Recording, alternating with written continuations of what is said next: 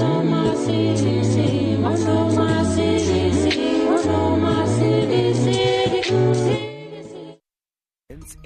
discussing a variety of issues. What we see here is a clear violation of, one, the right to privacy of Tiwonge and uh, Stephen. The position of Greenpeace is that it's been a disappointing meeting.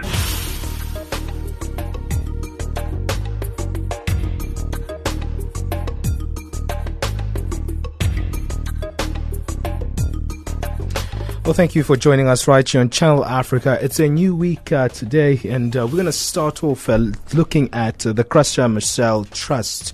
And they've started a women's initiative to empower uh, women on the continent in economically, socially, and also just to create a platform and a space for them to actually voice their views in their various industries. So we'll look at that after the news. We've got Anne Musa standing by, and let's find out what's happening in that front.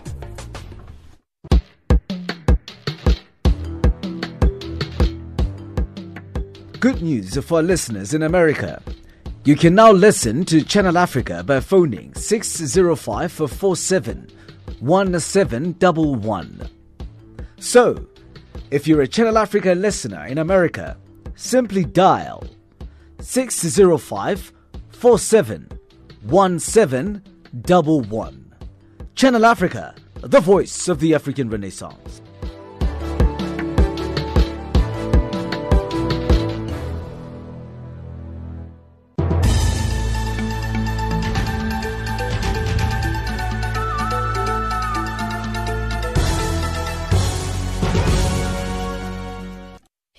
In the headlines, Gabon's president and opposition leader both claim victory in presidential election.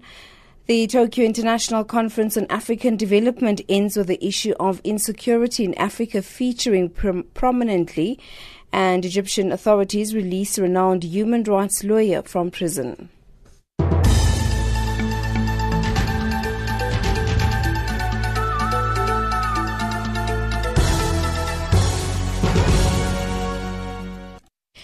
A very good morning to you, I'm Anne Musa. Gabon's incumbent president Ali Bongo and his main rival Jean Ping have both claimed victory in Saturday's presidential election. The two sides have also accused each other of cheating. Official results are only due on Tuesday. There are eleven candidates running for president after three presidential hopefuls withdrew to support the main opposition leader. The Interior Ministry earlier warned it was illegal for anybody but the Electoral Commission to declare the results. The Tokyo International Conference on African Development has ended in the Kenyan capital, Nairobi, where the issue of insecurity in Africa featuring prominently. African leaders have called for global support in the fight against terrorism. They unanimously agreed there was a need for partnerships to deal with it. Kenyan President Uhuru Kenyatta. We all know that it takes security to achieve sustained growth. Today, unique security threats are rising to fill any vacuum in governance at the local, regional, and indeed global level. Terrorism in particular is threatening and even dismembering some states. Organizations practicing this illicit and savage form of violence are spreading themselves throughout the world. No country or region is immune or distant. Egyptian authorities have released a renowned human rights lawyer who has been arrested after protests against President Abdel Fattah al-Sisi's decision to hand over two islands to Saudi Arabia. Malek Adly had been, in, had been held in pre-trial detention since being arrested by police on the fifth of May. He Adly supported protests in April against the decision to hand over the two Red Sea islands to Saudi Arabia, which provoked outrage in Egypt and accusations that al-Sisi sold them in return for Saudi investments. Divisions over the pronouncement by the national leadership of South Africa's ruling A N C's Youth League calling for an early elective conference have led to the collapse of the Northwest Province's A N C Youth League Provincial General Council. Some regions and branches in the province support the call by the higher structure, while others are in opposition. The A N C in the province has since warned the Youth League to focus on issues affecting young people. A N C Youth League's Provincial Secretary Sipho Dale says the leadership of the province supports the decision by the highest structure. In terms of democratic uh, principles, when a, a, a position has been taken by a higher structure, it binds lower structures unless if there's a national conference in this instance to reverse a decision of the National Executive Committee. So we wanted to also clarify the the, the, the intended purpose of this uh, national early national conference of the A N C. Africa's Social Development Department has expressed shock as three thousand underage girls are reported to be pregnant in the Rautlu municipality outside Mahikeng in the Northwest Province. The South African government is probing allegations that older men have been, impreg- have been impregnating hundreds of young girls, some as young as twelve. The department's Deputy Minister Hendrietta Bogopane Zulu says the number is expected to rise. The first step is to first understand who are the perpetrators, but to also listen to the girls, because we can't start by judging them. As social development, we work with the children to be able to understand what happened, how it happened, and obviously you've got those that were cheated into, you have got those that were raped, so each case deserves its own merit and we deal with it like that. We had three thousand girls and they're all under eighteen. Recapping the top stories, Gabon's president and opposition leader both claim victory in Saturday's presidential election. The Tokyo International Conference on African Development ends with the issue of insecurity in Africa featuring prominently, and Egyptian authorities release renowned human rights lawyer from prison.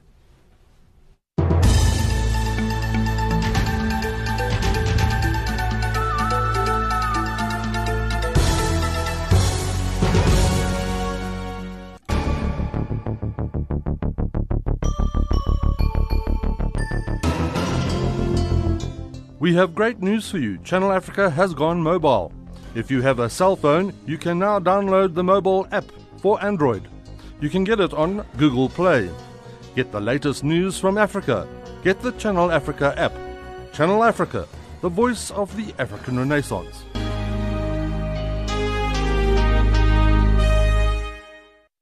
Well, you are listening to Channel Africa, the voice of the African Renaissance. Thank you for joining us. Remember, if you're listening to us on shortwave, we're on the frequency nine six two five kilohertz on the thirty-one meter band to Southern Africa. And we're on D S T V on channel eight oh two on the audio bouquet. Thank you for being with us as well. If you're streaming us live on w w w dot channel africa dot co dot z a. Well, today we're going to be looking at a Graça Machel a Trust-led initiative, which is aimed to create a powerful movement, as they say, of African women focused on advancing Africa's future. So we'll be looking at this initiative. What is it all about? What does it stand for? And what does it actually mean? Because there's a lot of these initiatives and sometimes they unfold to just being a talk shop. So today we're going to see if this is actually something worth looking at. And the Graça Machel Trust announced an initiative that seeks to strengthen a powerful movement of women whose collective experience and wisdom will amplify the influence and voices of African women throughout the continent and globally. Now, this initiative is aimed to rope in women activists, influencers, and leaders from across the continent to create an intergenerational and intersectoral uh, movement to build solidarity, share expertise, and drive collective action. Now, joining us in the studio, we've got uh, the C E O of the Graça Machel Trust, who's Nomsa Daniels. We also have Samke Ngwenya, who is a private banker, also part of this initiative. Let's start this conversation with you, Nomsa. Thank you for coming all the way into our studios. It's uh, rare that we have women in the studio, so it's fantastic to have pretty faces, beautiful faces in our studio, especially at this time of the month. But Nomsa, just starting with you, tell us a little bit about what is this initiative. Like I said, there's a lot of initiatives, especially that are aimed at empowering women. What makes this one different from the rest? Well, thank you very much um, for having us, and uh, um, good morning to your listeners. I'd like to just start by saying that as the Graça Machel Trust, um, the economic advancement of African women is one of our key focus areas. And we selected that area because we believe that African women are an enormous resource on this continent. They are the backbone of most of our economies. They produce most of our food. Sure. They um, look after the well-being of children and people throughout this continent. Mm. But we feel that their economic contribution is largely undervalued, mm. and it's not quantified because many operate in the informal economy. Mm. And as a result, um, I think we... we see that the economic contribution of women is really not as appreciated as, as it should be. Sure. Uh, now, that's very interesting. So how will you actually quantify that, and how are you able to actually create that form of collaboration? Because especially in the informal sector and the women's contribution in that area, it seems very difficult to quantify or to gather those women into a space. Well, it is difficult to quantify, and data is, is in short supply, um, particularly gender disaggregated data on, on women's contributions generally. Mm. But McKinsey did a study um, last year, I think, and they quantified the economic contribution of women around the globe. And they found that the global average is about thirty percent contribution to G D P. Africa was slightly ahead mm. with uh, a thirty-nine percent contribution to G D P. But that's really measuring women in the formal sector, as sure, you said. Sure. And it, if we were to include the in- informal sector, there's no, no doubt that that figure would be much, much higher. Mm. So what this movement is looking to do is really t- to harness the potential of women, but particularly by um, highlighting Uh, areas where we feel there are still gaps, mm. like um, the financial inclusion of women. Mm. Um, again, just to give you another statistic, in Africa, seventy percent of women are financially excluded, mm. which means that they operate outside the formal financial sys- sure. um, system. Sure. Now, again, that's a huge disadvantage to our economy. It robs us, really, of Um, of the, the valuable inputs that women make. And what we are trying to do with this movement is really look at how do we accelerate women's mm. financial inclusion. So that's going to be a core pillar um, for the forum. The other core pillar is market access, uh, sure. because if you look at women's representation in key sectors, yes, there are sectors like agriculture where women are highly represented, but usually it's at the low end of the value chain. And there are other sectors that are technical, you know, mining, gas, construction, um, telecommunications, mm. energy, where women are not represented in sufficient number. Sure. Um, so are this the, the three pillars are going to be financial inclusion, market access, and social change. Because mm. at the end of the day, yes, we want women to be economically um, independent. We want women to be financially empowered. But um, that is not an end in itself. The, mm. the, re- the end is really to transform our societies, to improve the quality of lives mm. of women themselves, but also their families, their communities, and their countries. Mm. Let me come to you, Samke. How did you get into this initiative? What interested you to be part of this? So uh, thank you very much. I am a banker, and I've been in banking for about seven years. Sure. And um, I actually was invited to join the forum by one of my friends who saw my activity on social media. Nice. Because um, I'm always sort of... So you were Twitter. Contri- f- you were like a Twitter fan. Are you like a big Twitter person? Not really. I'm actually a big Facebook person because okay, um, cool. I'm very verbose, so I don't communicate my point across in one hundred forty characters. And um, I think she's just been seeing that I've been doing a lot of work um, on local T V, local radio, around um, banking and consumer education, sure. and um, that my M B A research was into the factors contributing to over-indebtedness in black South, of black South African females. Mm. So it was um, not so much on financial inclusion as such, because mm. the people that I researched were already in the formal financial sector, mm. but rather how the black South African female is the most likely over-indebted population group of South Africa. Mm. So you find that black women are entering the financial system, but aren't doing so on terms that are favorable or advance them socially. They're actually being left over indebted, wow. which leaves them in a worse position. So um, I wanted to get involved so that I can apply and contribute my expertise into ensuring that while we promote financial inclusion, we're doing so in a way that actually advances them or promotes them socially as well, mm. and doesn't leave them worse off. Mm. Well, we're going to come back to the f- fact. Is it just uh, going to be, how is it going to unfold the initiative? Because is it going to be just about having conversations on these issues,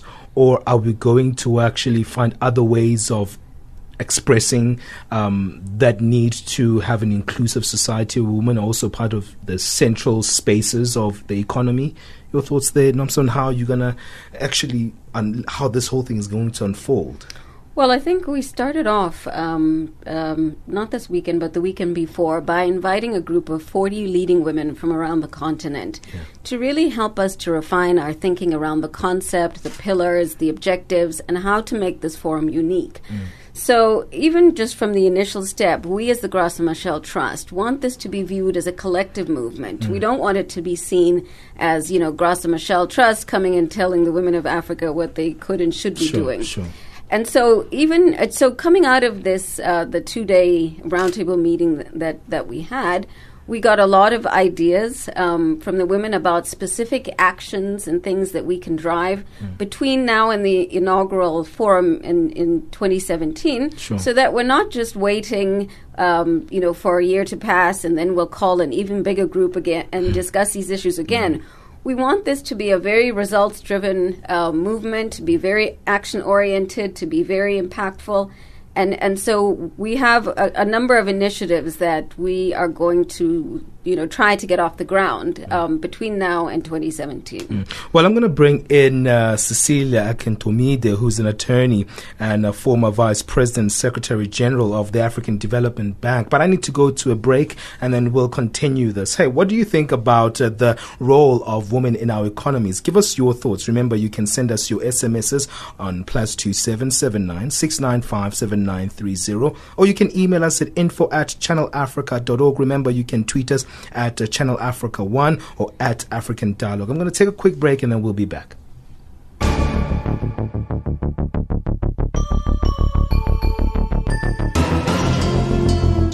We have great news for you. Channel Africa has gone mobile.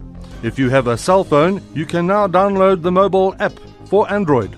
You can get it on Google Play. Get the latest news from Africa. Get the Channel Africa app. Channel Africa, the voice of the African Renaissance.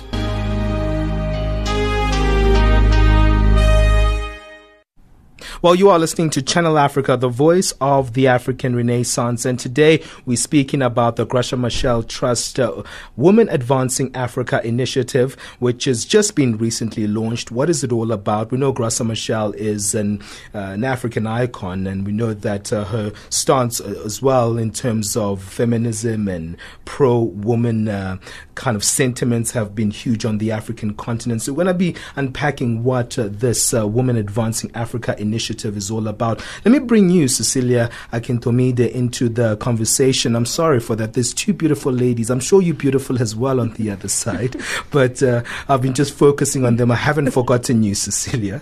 But uh, tell me a little bit about how do you feel like you can contribute to this movement, and why do you think uh, women movements are important, especially those that are focusing on social and economic transformation, Cecilia?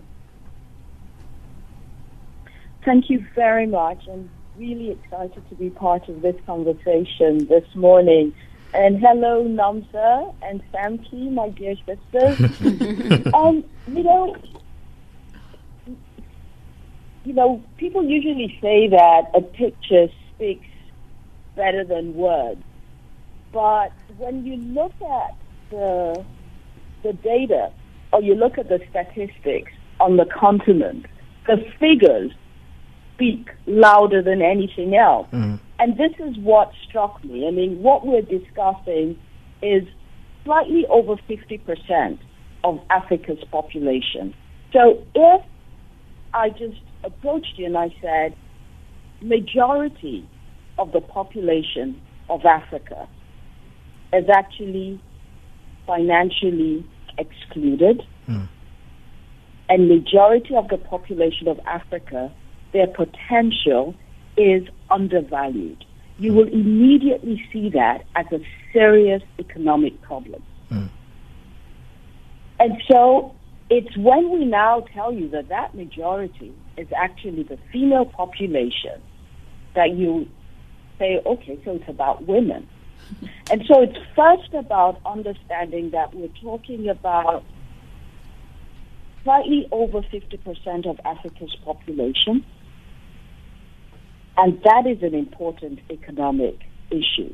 Mm. And this is why I have gotten interested. As an attorney, as a woman that has spent over nineteen years working in the area of development, And as a woman who has been um, a member of senior management of a leading development finance institution, that's also been, I would say, very concerned about the pipeline and making sure that there is succession, mm-hmm. that the leading women that you see today do not become um, just the only leading women that you will be talking about, that there is a succession of leading women, and we continue to multiply the numbers and amplify their voices. Mm. And so this is why I must say that I have gotten um, involved with the Graça Machel Trust, and this is why I also think that the Women Advancing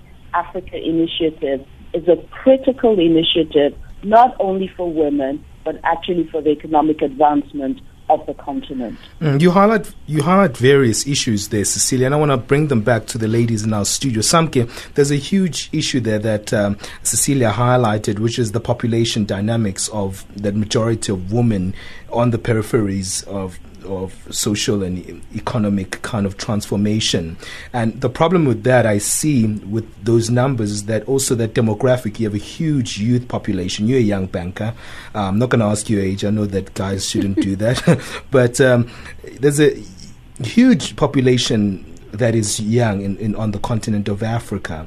And women are also part of that population as well. So that makes things harder a little bit more for women, because we know that there's a huge youth unemployment rate also on the continent.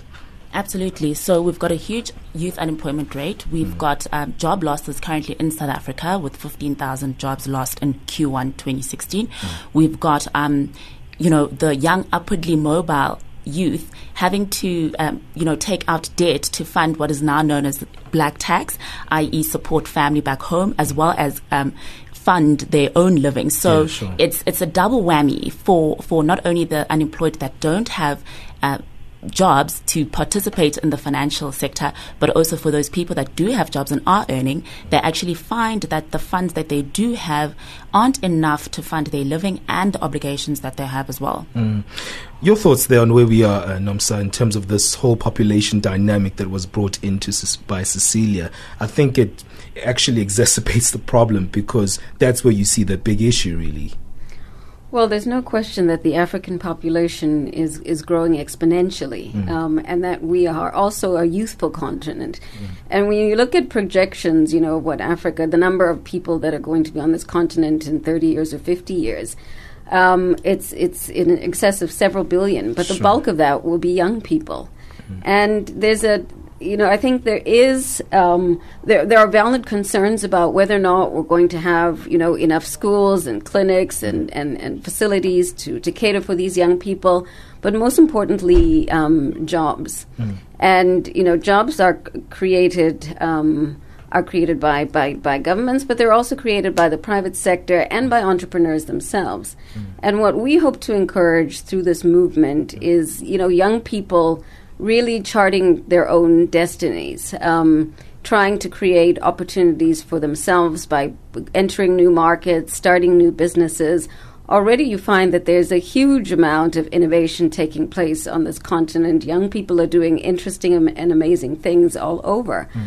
Um, but their efforts tend to be fragmented, or they tend to be operating under the radar where, sure. where they're not seen. And this applies particularly for young women. So we want Um, Women Advancing Africa to be an intergenerational movement, because we want to be able to highlight the successes and achievements of young people and young women and show what they are doing to advance this continent and to create a better future for themselves. Mm, I think Cecilia is, is kind of bringing pivotal points. I think she's the questionnaire, because I, I got so many pe- points from her. And another thing she spoke about was the issue of succession. And usually when it comes to young people, they don't have those figures to actually look after, to look after them or manage kind of the direction of their career or their potential. How important is that, Samke, in terms of the direction we, we want to see a young African woman going? And not only young women, but women in general, I guess, because, you know, there's a sisterhood that should happen on the continent. it's very, very important, not only in the corporate sector, but also in terms of entrepreneurs. On the corporate sector, we haven't seen enough females taking charge of uh, J S E-listed companies, for mm-hmm. instance. We don't see enough women breaking that glass ceiling. So um, for someone that's like me, I don't have someone to look up to in terms of this is um, a possible career path, and you're sort of figuring it out on along the yeah, way, yeah, sure. which, uh, which shouldn't really be the reality in twenty sixteen. And also in terms of entrepreneurs, I think um, access to capital Capital is one of the biggest challenges for South African entrepreneurs, and as much as we've got sort of government interventions, they usually have long lead times, and people, you know, get frustrated and tired along the way, or the opportunity may no longer exist by the time that that funding is approved. So there are a number of challenges, not only in terms of um, Um, the social development side in terms of garnering um, or fostering entrepreneurship, but also in terms of the role models that we, we can look up to and, mm. and say that, you know, I can get there with enough hard work or education. And there are a number of um, associated socio-economic realities that we're now seeing, where you've got the new trend of blessers and blessees, where young women are chasing the lifestyle without sure. having to put in the work, mm. and they're seeing their role models, who are usually celebrities, mm. living the life, traveling, checking in, wear, carrying the fanciest bags, mm. and those are the role models that they have. They mm. don't have women in business, or if there are women in business, they're not profiled enough. Mm. Well, that's very interesting, the issue of profiling, and let me bring it back to you, Cecilia, the gap between women and boys boardrooms, uh, you know, the issue of gender equality legislation. How do we close the gap, not just in South Africa, but on the continent?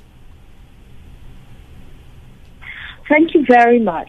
You know, um, and I hope you don't mind, I wanted to just highlight sure. an issue. You had raised the issue about youth. Yeah. And just to give you more numbers, you know, when you look at the African demographics, children between age zero to fourteen actually make up fifty percent of the population in majority of African countries. And half of that zero to fourteen percent are girls. Mm. So whatever we do, we also need to focus on that age group and preparing them for a better future, preparing the way they think, particularly the girls.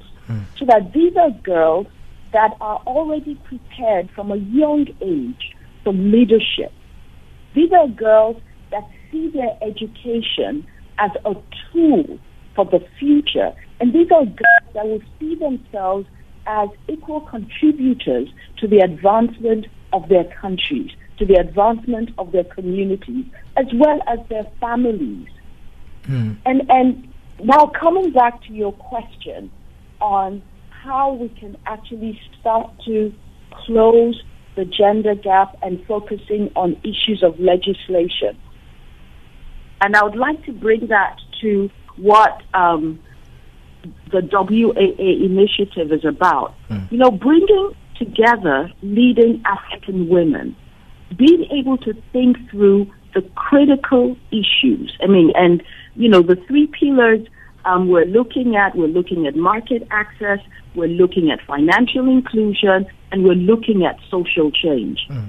And targeting first the key players in those areas in different African countries, as well as the institutions that are the leading institutions to also look at those issues. So we're going to be working um, with the A U, the African Development Bank. We're going to be working with the parliament mm. in the different African countries. We're going to be working also with the, the, the social players, are, are, are, are religious organizations, mm. because when you start looking at social change, particularly on the continent, it's about culture, it's about religion, and it's about just general mindset. And mm. so we're going to be targeting those um, communities and social organizations and social players where I would say the, the enfor- enforcement of the social norms that right now are negative when it comes to the issues of women, dealing with those communities and those organizations that are the current enforcers of the negative social norms, and beginning to educate them Mm, mm. And, and so sure. It's about social change, and then it's about promoting the right policies. You know, when we looked at issues of market access, we've all been conscious of how when it comes to market access, we've seen policies related to procurement, and so we've seen policies related to local content, we've seen policies related to national or regional preferences. So maybe we need to start introducing policies related to gender preferences. That's a good so point that you're bringing there, Cecilia. Sure.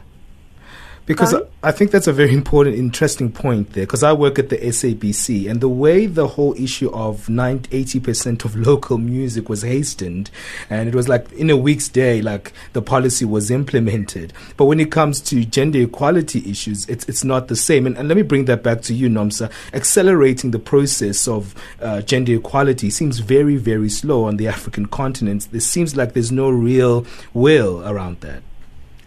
Well, I think progress is definitely uneven. Sure. Um, you know, we do in, in many cases have policies in place. Um, and often the policies are good policies mm. around preferential procurement or the percentage of women's representation in political structures or even in, you know, in, in the corporate environment, mm. their policies. But um, these policies aren't often implemented very well, or they're implemented very slowly. Yeah. Or they don't have the buy-in, really, of the person at the top, you know, be it the leader of government, be it the head of the, the, the company, the C E O.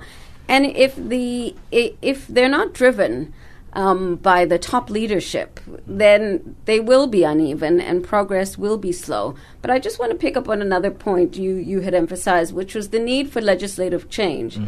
Um You know, one one of the areas, for example, where I think a lot of progress still needs to be made is looking at legal restrictions okay. that impede women's economic progress. And again, if you look on the African continent, you know, progress is mixed.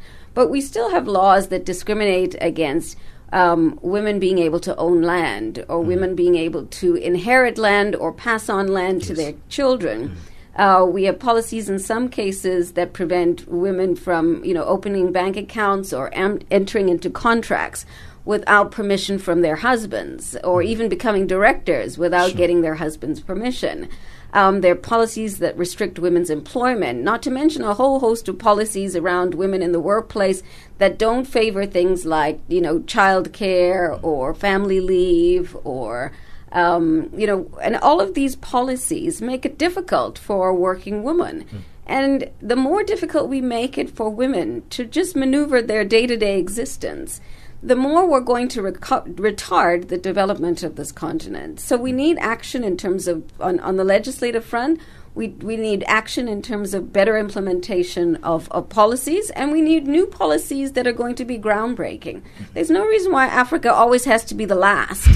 You know, to do everything. Why can't we be the first for a change? Why can't we be the movers and the shakers and the ones who show the world that women in this continent are accorded um, a, a different um, opportunities? Mm.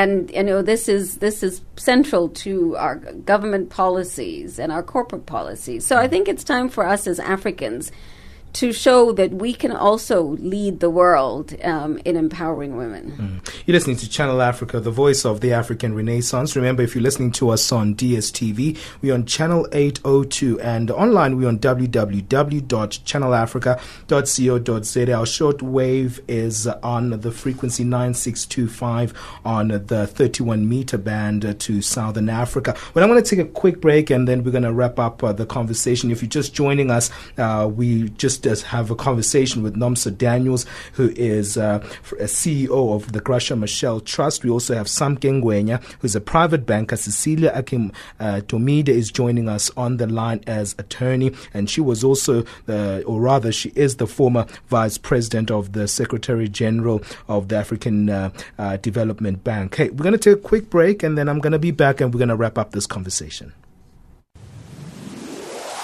Change your game. Your game. Be the voice of young African entrepreneurs. Change your game. Your game. A program that promotes open discussion. Change your game. We bring social dialogue as we highlight real issues in the global entrepreneurship ecosystem. Our mission is to produce relevant and vibrant content and conduct interviews with dynamic stakeholders within the African entrepreneurial ecosystem that informs, educates, and entertains and empowers young African entrepreneurs.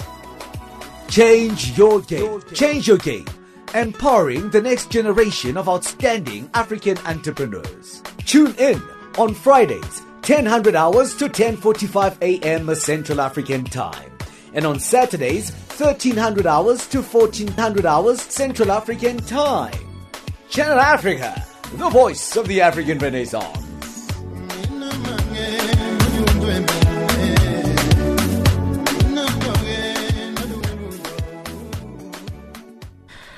Yes, you're listening to Channel Africa, the voice of the African Renaissance. Thank you for joining us. And uh, if you're listening to us on shortwave, thank you for being part of that community as well. And D S T V, thank you for joining us there. Well, today we're looking up at the Women Advancing Africa initiative from the Graça Machel Trust. And uh, it's very interesting where we are right now, but uh, we need to, to wrap it up somehow. And, and let me come to you, Samke, in terms of some of the areas that we touched on earlier on about the, the importance of also the sisterhood feeling on Africa. I, I want to come back to that whole sentiment of, you know, the sisterhood, because I think it's not, is it popular on the African continent? Because right now, sometimes, you know, when you speak to your girlfriends uh, on some tip like, hey, girls, they get jealous with each other, and, you know, just the sentiments of the feeling of a collective within women. Is it popular around maybe your sector where women gather together and they actually believe in each other's initiatives? You know, there's always a boys' club. We go to the smoking room, have our cigars, have our whiskey. Is is there that kind of feeling amongst women, especially those who are uh, empowered uh, in the financial sector or the economy or uh, even in our society? Um, so I am quite grateful to the Graça Machel Trust because sure. um, I'm ashamed to say that um, I didn't have many friends outside of sort of South Africa, the S A D C region, before oh. the, the round table. So um, what they were very smart in doing is that they... Tell us why you didn't have friends first before you went on to that. I mean, um, what were your challenges as a woman kind of gathering with other women? Um, to be very honest with you, it was just the fact that I was very... you know, I was based in South Africa. There wasn't much movement outside of South Africa. Mm. Within South Africa? Within South Africa, mm. I do have, you know, a number of friends from different races, from different in terms tribal of, backgrounds. In terms of your financial sector? In the financial sector, I would say um, it's not really limited to females in the financial sector. Oh, we don't okay. have a group or mm. an empowerment or advancement group within the financial sector. Sure, okay, um, okay. You know, that could be a function of the fact that it's a very rapidly changing area. And mm. also you don't want to, in a male-dominated industry, be seen to be forming something that is exclusive. Mm. You want to, to be seen to be available and open to interactions and friendships sure, and sure. Um, collaborations with people from different genders and backgrounds mm. and um, you know, levels of expertise and experience. Mm. So do I have a girl group in the financial services sector? No. um, am I friends with everyone? Yes. Do I feel sure. comfortable approaching anyone? Yes. Does that mean that there aren't females in the industry that feel that they need mentorship or a support system? Sure. Definitely not. Mm. I think there is room for that, mm. and um, you know, different financial institutions may address that differently. But um, just getting back to the point of having a sisterhood across the continent, mm. we definitely formed a WhatsApp group to continue the conversation outside of the roundtable forum, mm. and uh, I've actually taken it upon myself to travel to nine African countries for the next twelve months. I've costed it. It's going to cost me forty-six thousand rand. Okay. It's going to be three legs, and um, I'll be doing that in the next twelve months. That's fantastic. So Nomsa, you are filling a space. You are actually... It's, it's actually relevant what you are doing, hearing the narrative that Samke just unfolded right now. Absolutely. And I mean, just listening to Samke talk about con- the connections that she's made and mm. seeing just the connections that I've made mm. in, in doing this work. You know, I know that women are... are eager to be connected, mm. and they're eager to be connected with like-minded women who share their aspirations for this continent, who want to work hard to to improve, um, you know, the condition of women, children, um, and, and all people of this continent. So I think just by connecting these women, you, we, we've already lit lit a spark. Sure. Um, but there are two things I wanted to, to, um, to talk about as we wrap up. You mentioned earlier, you know, that that there are a lot of these kinds of convening platforms sure, and sure. what is going to make this one different and, and, you know, how are we going to make sure that this isn't, isn't another talk shop? Mm. And I think that is an important point. I mean, all, a lot of us go to conferences as part of our work, and, and we we often f- suffer from conference fatigue. Mm. And from just feeling like, you know, we get together and we talk and we talk about solving the problems of Africa, but you, we don't really do anything. Mm. Um, one of the messages that came out very clearly from our roundtable meeting was this, you know, this platform, this initiative has to be different. It mm. can't just be about talking. We have to drive specific things. We have to hold ourselves accountable. We have to have um, uh, indicators and measurements in place that will allow us to track progress from year on, um, you know, year on year. So in the next few months, we're going to be putting together, um, putting those things in place so that we do have a way of holding ourselves accountable. Mm. Um, the other point I wanted to make, which we haven't touched on, was really the need to include men. Okay. You know, there's a tendency to think that when you advocate for the empowerment of women, you're somehow advocating for the disempowerment of men. Yes. And, and and again, this movement is not about that. And the work of the Graça Machel Trust is very much about ensuring that we m- women are center stage in the development process, but that they, you know, they walk shoulder to shoulder with men. Mm. And there is a partnership that recognizes the strengths that women can bring uh, and the strengths that men can bring to collectively um, dealing with the challenges that, mm. that, that we face. So one of the taglines that came up at the roundtable meeting was, you know, women advancing Africa and the men who support them, because we believe very much in having male champions and in working with progressive men who are going to um, give us access to, you know, the institutions that C- Cecilia mentioned, to traditional leaders, mm. um, to the centers of power, sure, you know, sure. on this continent. And and we feel that this is very much a, a collective movement, not just of women, but mm. of men who also want to see, you know, women occupying their rightful place. Mm. Cecilia, coming to you, uh, just as we wrap it up, your thoughts around the, the importance of the sisterhood on the African continent. How how relevant is it, especially right now, when Africa is uh, really transforming at such an accelerating pace? No, I think it's critical um, for us to have a network of women across the continent. Mm. I mean, when it comes, I mean, just from the perspective of even sharing experience, sharing best practices across the continent. Mm. And then you, you mentioned the issue of the boards. If we're going to increase the number of women on boards, mm. you need to have a robust pipeline. And that pipeline, you can't limit it to one African country. It is best if you can have database of women across the continent that you can easily recommend for different boards.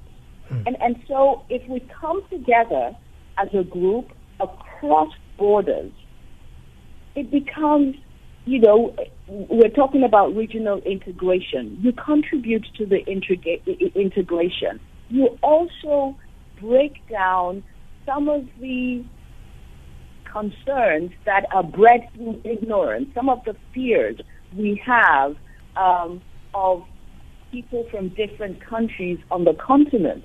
And we start to work together to build a better Africa. So I think this aspect of connecting women that um, G M T and the W A A initiative is promoting is a critical game changer. And it is one of what I would say makes G M T and the W A A initiative different. Mm. Now, we're going to wrap it up, and uh, I know that you guys have uh, a gathering next year in uh, Dar es Salaam, Tanzania. Uh, tell us a little bit about that, Nomsa. Well, the, the gathering next year is really going to be the inaugural um, um, launch of, of sure. Women Investing Africa, and we we anticipate having, you know, over two hundred fifty um people there, women from across the continent, um, from different ages and different professional backgrounds. Um, we also plan to invite a few, you know, global um, thought leaders and, and influencers so that we can also bring the best of what the world has to offer um, into the discussions. Um, we are still in the process of putting together what, you know, what the actual forum will look like, but it'll probably be over two or three days. And um, during that time, we'll have discussions on particular topics, but we'll also have uh, discussions on, you know, as I said, the measurement and the indicators and how do we track progress. And it'll also give us, uh, finally, it'll give us a chance to report back on some of the concrete initiatives that we would have set in motion um, following the roundtable meeting. Mm. And your final sentiments, uh, Samke, ar- around moving forward, and maybe there's something we didn't highlight. Maybe you want to just wrap up the conversation for us. Um, thank you. I think basically we just needed that spark and someone to give us direction or a mm. platform to mm. actually put forward these concerns and these issues that we see and live day to day. Mm. I mean, um, as Nomsa mentioned, that the Graça Machel Trust is a collective effort and mm. open to everyone who subscribes to the values and wants mm. to address the issues. For instance, I put up a Facebook status to say, listen, I'm part of the um, Advancing Fa- Women and Financial Inclusion mm. agenda. If you're interested, let me know. I had friends from Standard Bank, from Absa, from all the major banks, oh, both crazy. Male and female, oh. black, white, cu- mixed race. Yes. So, uh, you know, it's it, it's not an exclusive, um, you know, forum or clique. Mm. It's basically a platform for us to address the issues mm. in our day-to-day lives and to actually bring forth the issues we see, and actually to um, a platform for us to promote the solutions that we may be thinking of in our corners, in our silos. Mm. Well, that's how we wrap it up. It's eleven forty-five Central African time. It's uh, very uh, funny how uh, time goes when you have two pretty women on the line and one on here in the studios. But thank you both for giving us your time. Thank you to Nomsa Daniels, who's the C E O of the Graça Machel Trust. Thank you to Samke Ngwenya, a private banker. Thank you to Cecilia Akintomide, who's attorney and the former vice president of the Secretary General African Development Bank. Thank you all for giving us your time. It takes us to our economics update, so we'll go to that. I think Wisani Matebula is just close by, so we'll get that in a few minutes.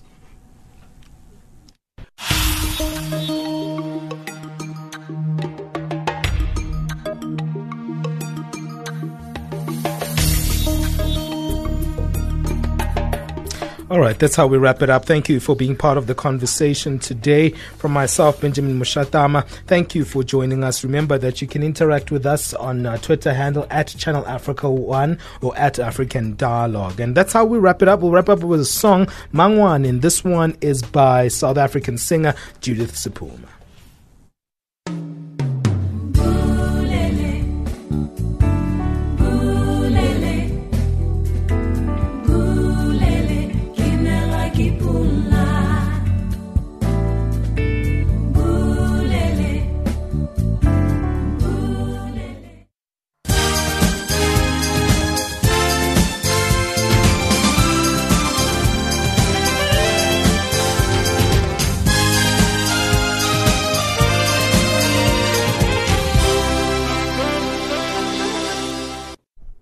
Good morning, I'm Wisani Matebula with your economics news. South African Communist Party coming out in support of Finance Minister Pravin Gordhan.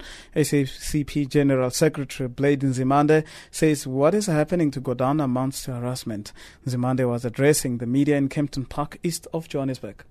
We have noted the denial of any political involvement in this matter, but also note that after assuring Comrade Gordhan that he was not a suspect and then pausing for the local government elections, the matter is suddenly back on the table.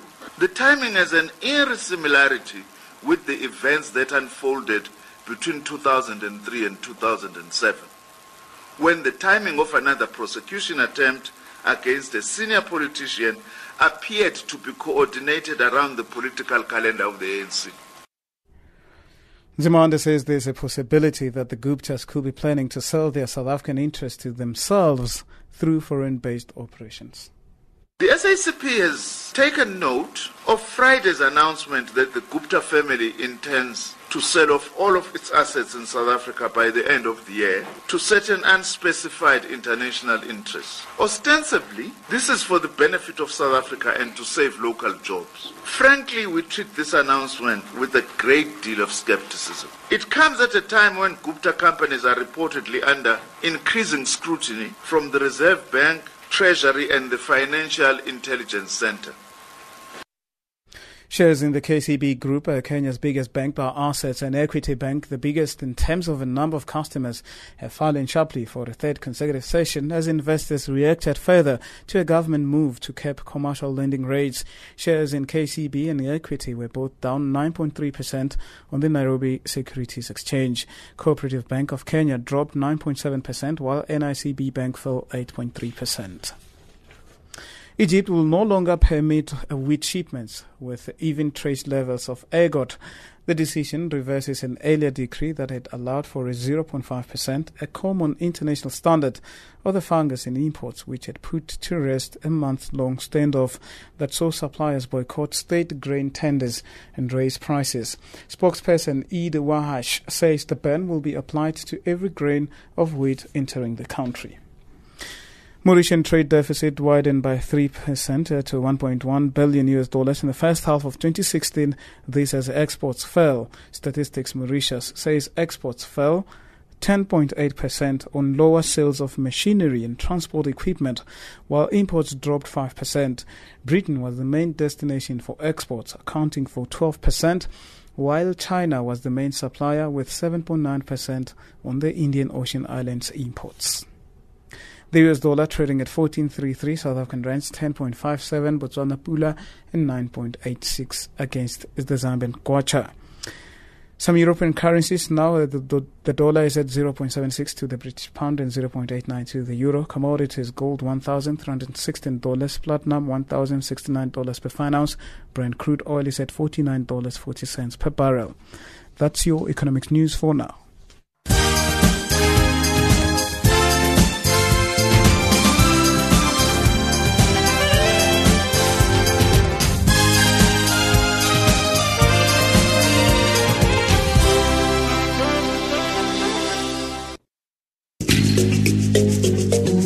This is Channel Africa, South Africa's official international public radio station on shortwave, internet and satellite. My name is Sipa Hot Sticks Mabuse, a South African musician and an African artist for that matter. You are listening to Channel Africa, the voice of the African Renaissance. Pambi.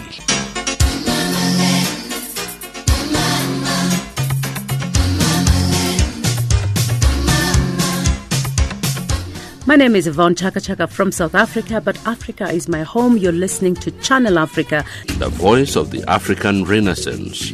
I love you with all my heart.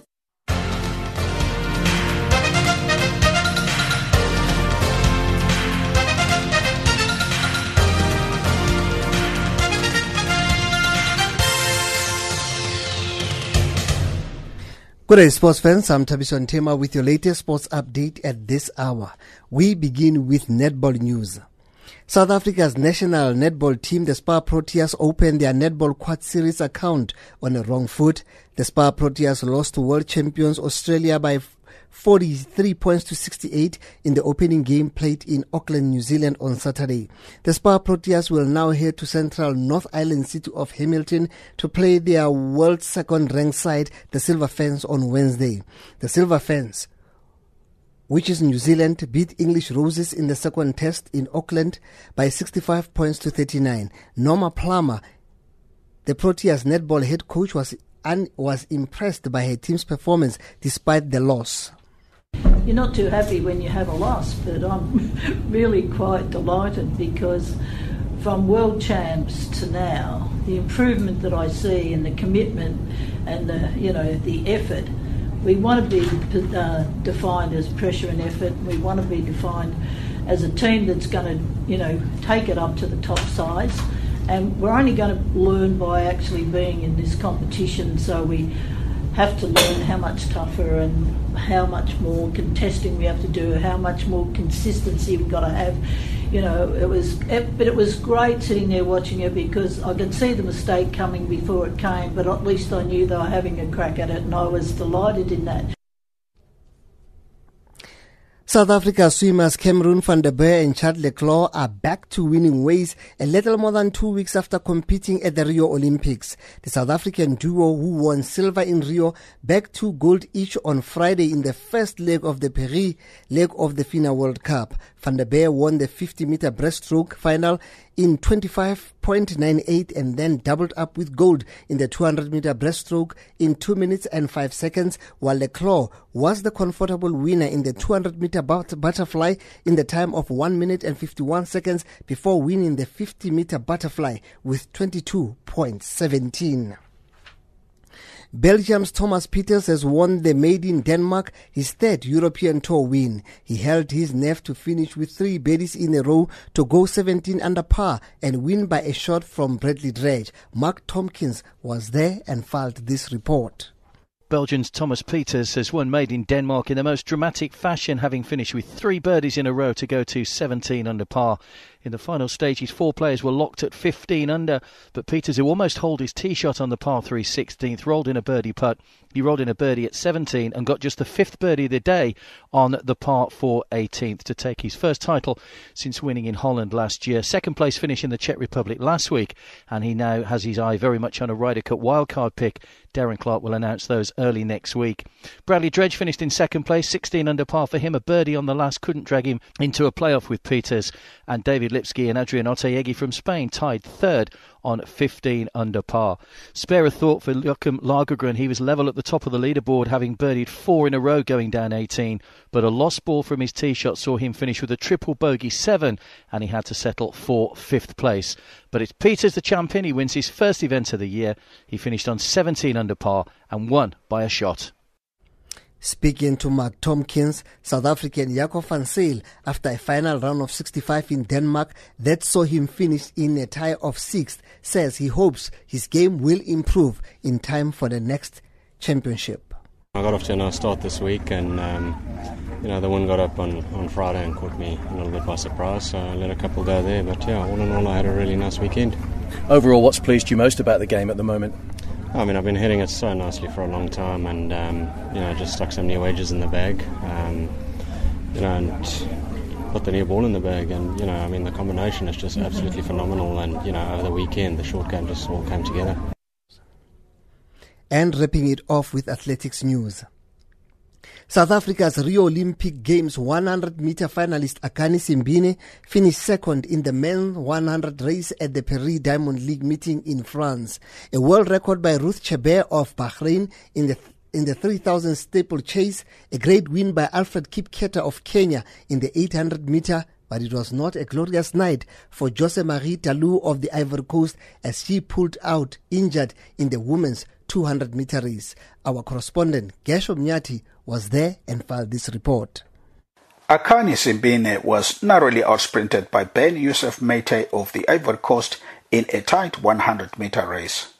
The Ivorian sprinter won the twenty sixteen Continental one hundred meters title in Durban in South Africa, clocked nine point nine six seconds. He took the race from Simbine by two hundredth of a second and collected his first maximum points in the Diamond League series. Simbine, arguably the best South African sprinter this season, finished slightly ahead of the European champion Martina Churandi of the Netherlands. A former Kenyan, Ruth Chebet from Bahrain, and newly crowned Olympic champion won the women's three thousand meter steeplechase in eight minutes fifty-two point eight two seconds, which is a new world record. The nineteen-year-old outclassed her Olympic Games run-up Haivenkiang Jepkemoi of Kenya. She produced a suicidal piece of running to have the record books rewritten. The men's eight hundred meters had plenty of fireworks. Alfred Kipketer of Kenya charged from behind to win the race and disappointed front-runners, his fellow countryman Ferguson Rotich.